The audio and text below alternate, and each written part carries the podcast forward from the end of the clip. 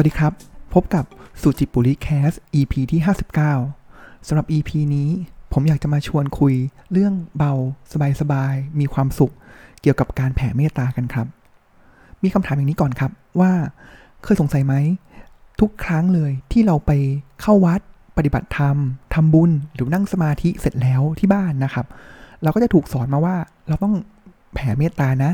ก็จะมีบทต่างๆมากมายไม่ว่าจะเป็นสัพเพสัตตาสัตว์ทั้งหลายที่เกิดเป็นเพื่อนทุกข์เกิดแก่เจ็บตายด้วยกันทั้งหมดทั้งสิ้นนะครับหรือว่าบทที่เรียกว่าอหังสุขิโตโหมินิทุโขโหมิขอให้ข้าพเจ้ามีความสุขหรือว่าบางบทที่จะบอกว่าเริ่มต้นจากคำว่าอิทังเมนะครับว่าเอ๊ะมันก็ต้องมีหลายบทบางครั้งก็เป็นภาษาไทยมีแปลหรือไม่แปลบ้างนะครับแล้วแต่ละบทเนี่ยมันแตกต่างกันอย่างไรนะครับแล้วคำถามต่อมาเลยก็คือหลังจากที่เราท่อง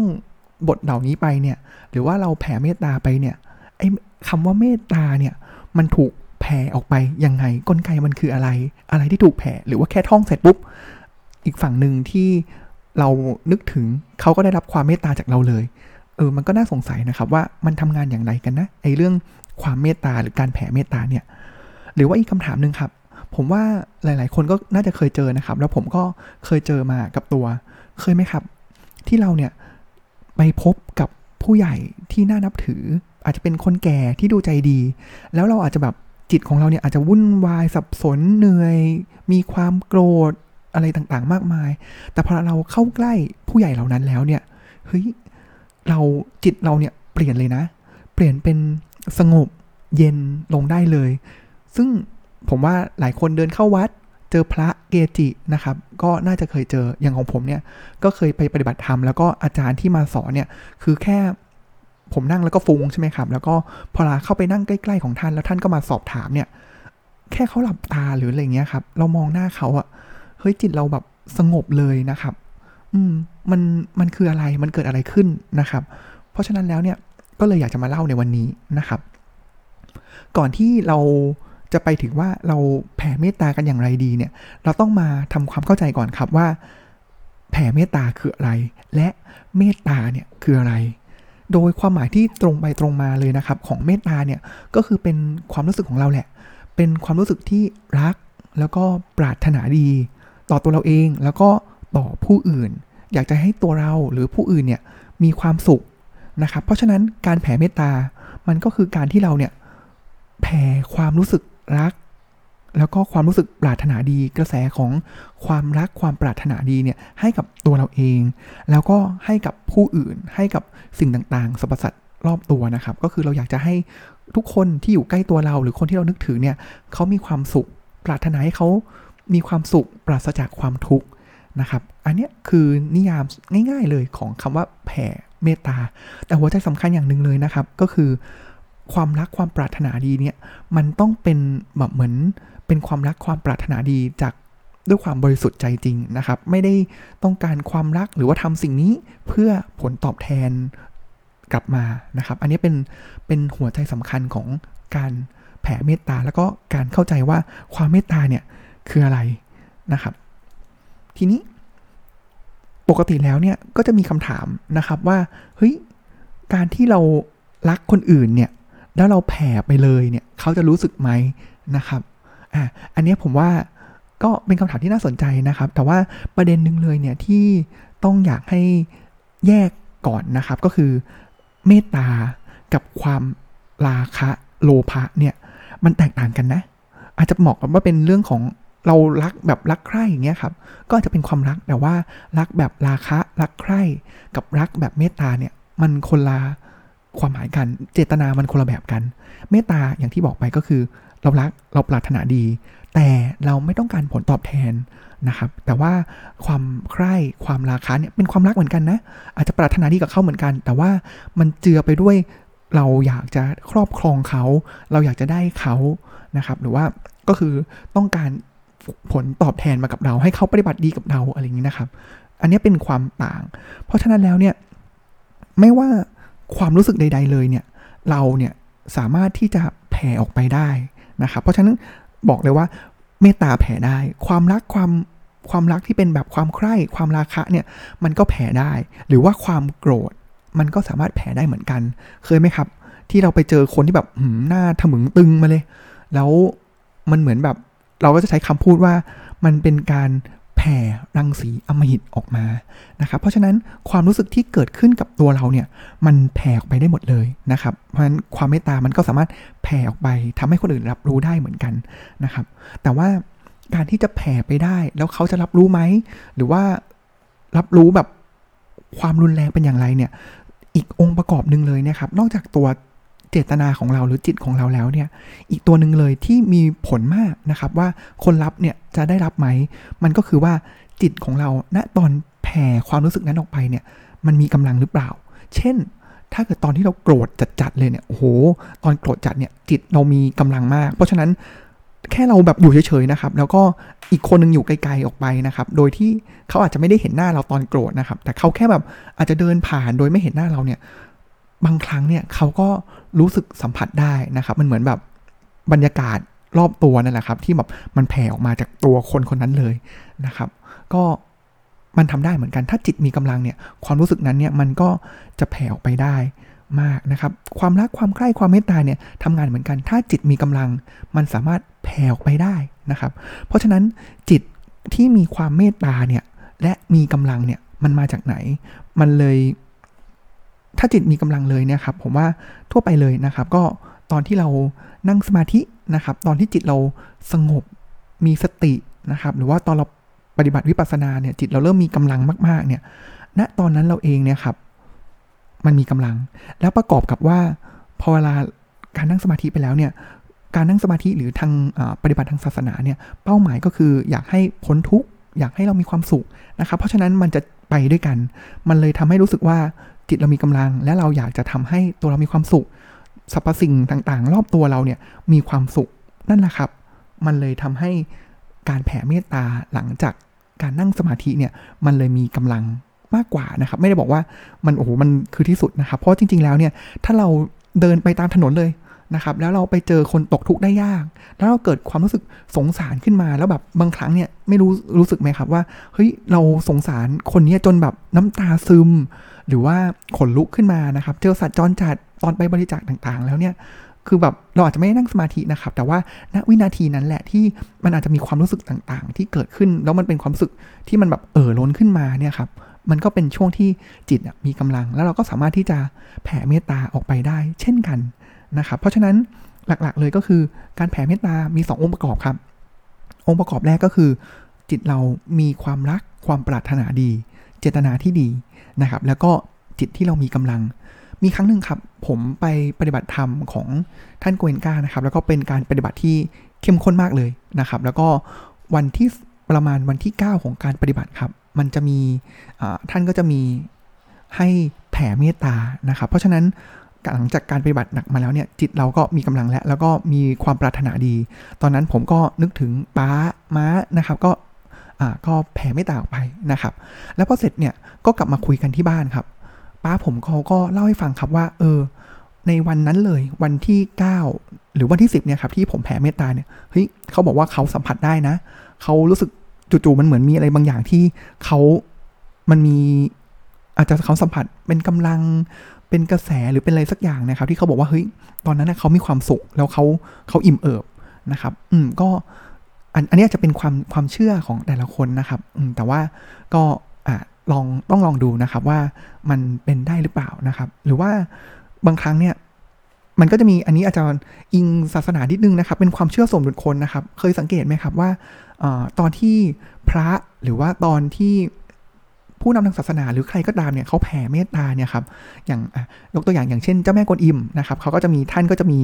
ท่าที่ท่านจีบมือนะครับแล้วก็เขาก็เหมือนกับกำหนดจิตจิตเขามีกำลังอยู่แล้วท่านมีกำลังอยู่แล้วนะครับเขาก็กำหนดจิตมาอยู่ที่ปลายมือนิ้วมือนะครับแล้วก็ให้ตรงนั้นแหละเป็นอันที่จุดที่แผ่ออกไปนะครับหรือว่าบางที่ก็แผ่จากตรงกลางศีรษะก็ได้นะครับอ่ะอันนี้ก็เป็นขาขาให้นะครับก็คือเป็นเหมือนตัวปล่อยกระแสออกไปนะครับขารับเหมือนกันจริงๆแล้วก็อันนี้ก็เป็นความเชื่อเหมือนกันนะครับแล้วแต่นะครับว่าอ่าก็ฟังหูไว้หูนะครับหรือลองดูก็ได้นะครับก็คือ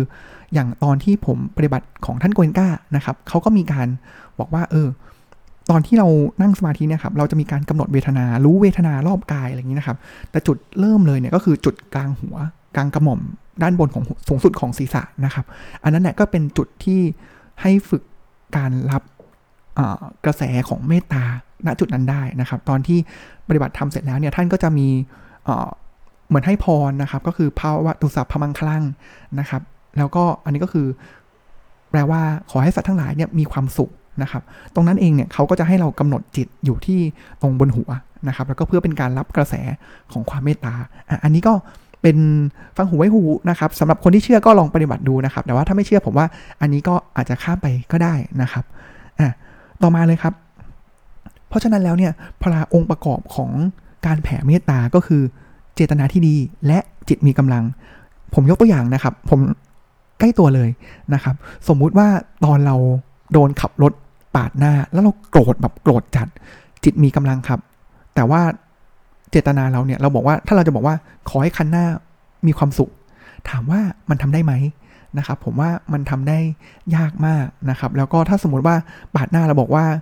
ขอให้คันหน้ามีความสุขอะไรอย่างเงี้ยมันก็ไม่ใช่การแผ่เมตตานะครับแค่คำพูดไม่เพียงพอเพราะมันต้องมาที่เจตนาที่ดีด้วยนะครับอ่ะอันนี้ก็เป็นตัวอย่างเล็กๆน้อยๆนะครับอีกอันนึงนะครับที่พอเรามาถึงตรงนี้อาจจะมีคำถามครับว่าเออแล้วอย่างเงี้ยจำเป็นไหมที่จะต้องนั่งสมาธินะครับอ่าก็ตอบได้เลยว่าไม่จำเป็นนะครับอย่างที่บอกไปว่าถ้าเกิดเราไปเจอเหตุการณ์ใดๆนะครับแล้วเรารู้สึกเฮ้ยมีความรู้สึกความเมตตามันเอ่อล้นขึ้นมาเนี่ยเราแผ่ได้เลยนะครับไม่ไม่จำเป็นต้องไปกลับไปนั่งสมาธิแล้วก็มาแผ่ตามกระบวนการขั้นตอนนะครับแล้วก็อาจจะไม่จำเป็นจะต้องสวดมนต์สัพเพสัตตาอะหังสุขิโตด้วยซ้ำไปนะครับเราก็นึกไปเลยว่าเฮ้ยขอให้ตัวเรามีความสุขขอให้สรรพสิ่งหรือว่าคนคนนั้นที่เราเจอสัตว์จรจัดตัวนั้นที่เราเจอเนี่ยมีความสุขนะครับแค่นั้นก็ทำได้เลยนะครับอีกอันนึงเลยเนี่ยครับที่ผมว่าคนมักลืมนะครับก็คือพอเราแผ่เมตตาแล้วเนี่ยเราอ่ะมักจะแผ่ให้สิ่งต่างๆรอบตัวแต่เราลืมสิ่งที่สำคัญที่สุดไปนั่นก็คือตัวเราเองนะครับเพราะฉะนั้นหลายที่เขาจะบอกเลยครับว่าเฮ้ยตัวเราต้องมีความสุขก่อนนะแล้วเราต้องแผ่ให้ตัวเองก่อนเป็นเป็นขั้นพื้นฐานเลยถ้าเราไม่มีความสุขแล้วเนี่ยกระแสของความเมตตาเนี่ยมันมันยากนะแล้วมันไม่ใช่ความเมตตาด้วยถ้าเราแบบเหนื่อยทุกข์แต่เราบอกว่าเราอยากให้คนอื่นมีความสุขเนี่ยมันมันก็ย้อนแย้งแล้วแหละนะครับเพราะฉะนั้นอันเนี้ยเราควรจะเริ่มจากตัวเราเองก่อนนะครับอันนี้สำคัญมากนะครับแล้วก็ตอนเริ่มเนี่ยก็อาจจะอ่ะจิตมีสมาธิจิตมีกำลังนะครับแล้วก็อาจจะระลึกถึงคุณงามความดีต่างๆนะครับที่เราเคยทำมานะครับแล้วก็เราก็ค่อยๆแผ่ออกไปนะครับโดยที่อันแรกเลยถ้าเกิดง่ายสุดนะครับก็คืออาจจะมีบทท่องนะครับก็คือบทที่เรียกว่าอะหังสุขิโตโหมินิคุโขโหมิขอให้ข้าพเจ้ามีความสุขขอให้ข้าพเจ้าปราศจากความทุกข์นะครับเริ่มจากตัวเราก่อนเลยนะครับผมเคยไปปฏิบัติเมตตาภาวนานะครับก็คือเป็นการปฏิบัติแล้วก็ใช้การแผ่เมตตานี่แหละเข้ามานะครับเขาก็บอกว่าตอนนั่งเนี่ยก็คือนั่งแล้วก็พยายามยิ้มนะครับเมื่อเราสั่งให้ร่างกายสั่งให้ปากเราเนี่ยยิ้มเนี่ยเดี๋ยวจิตเรามันตามเองนะครับก็เป็นอีกอันนึงที่ช่วยได้นะครับแล้วก็ตอนที่อธิษฐานเนี่ยเขาก็บอกว่าขอให้เรามีความสุขนะอ่ะเริ่มจากตัวเราก่อนขอให้ฉันมีความสุขนะเสร็จแล้วเราค่อยๆจากนั้นเนี่ยครับเราค่อยนึกถึงคนรอบตัวครับนึกถึงอาจจะเป็นนึกถึงคุณพ่อคุณแม่อาจจะนึกรูปขึ้นมาเลยก็ได้นะครับรูปนึกถึงจินตนาการถึงรูปท่านนะครับแล้วก็นึกถึงว่าท่านขอให้คุณพ่อมีความสุขนะขอให้คุณแม่มีความสุขนะแล้วอาจจะเห็นภาพคุณพ่อคุณแม่ยิ้มนะครับอ่ะอันนี้ก็จะเป็นเริ่มจากตัวเราแล้วค่อยๆขยายออกไปเป็นคุณพ่อคุณแม่ที่ใกล้ตัวนะครับแล้วก็อาจจะเป็นญาติสนิทมิตรสหายปู่ย่าตายายนะครับเพื่อนร่วมงานนะครับถ้าเกิดไปไกลถึงบางที่ก็บอกว่าไปถึงเจ้ากรรมนายเวรไปถึงเทวดาประจำตัวนะครับหรือว่านึกถึงคนที่เราไม่ชอบเนี่ยอันนี้ผมว่าก็อาจจะเป็นอีกขั้นหนึ่งที่เป็นขั้นสุดเลยนะครับก็คือโหเราโกรธคนนี้มากเลยอะตอนเที่ยงเราโดนรถคันนี้ขับปาดหน้าไปแล้วแบบปาดหน้าเกลียดมากเลยอะเรามั่งแบบอยากจะด่าเขามากๆนะครับแต่ว่าอ่ะตอนนั้นเราอาจจะแผ่ไม่ได้นะครับเพราะว่าจิตเราโกรธอยู่แต่ว่าถ้าเราจิตเรามีกำลังดีแล้วแผ่เมตตานึกถึงตรงนี้ได้แล้วเนี่ยเรากลับมาที่บ้านนั่งสมาธิเสร็จเราก็อาจจะนึกถึงคนนั้นนะครับแล้วก็ขอให้เขามีความสุขนะครับขับรถประมาทน้อยลงนะครับก็ก็ทำได้นะครับเพราะฉะนั้นบทนี้มันก็จะเป็นบทของสัพเพสัตตานะครับขอสัตว์ทั้งหลายที่เป็นเพื่อนทุกข์เกิดแก่เจ็บตายด้วยกันทั้งหมดทั้งสิ้นนะครับก็จงเป็นสุขเป็นสุขเถิดเห็นไหมครับก็คือเราอยากจะให้สรรพสิ่งต่างๆรอบตัวเราเนี่ยมีความสุขนะครับก็เริ่มจากตัวเราเองแล้วค่อยๆขยายออกไป เรื่อยๆนะครับถึงตรงนี้แล้วนะครับผมอยากจะสรุปด้วยว่าเราแผ่เมตตาไปแล้วเนี่ยอานิสงส์หรือว่าผลที่เราจะได้รับของการแผ่เมตตาเนี่ยคืออะไรนะครับอันแรกเลยผมว่า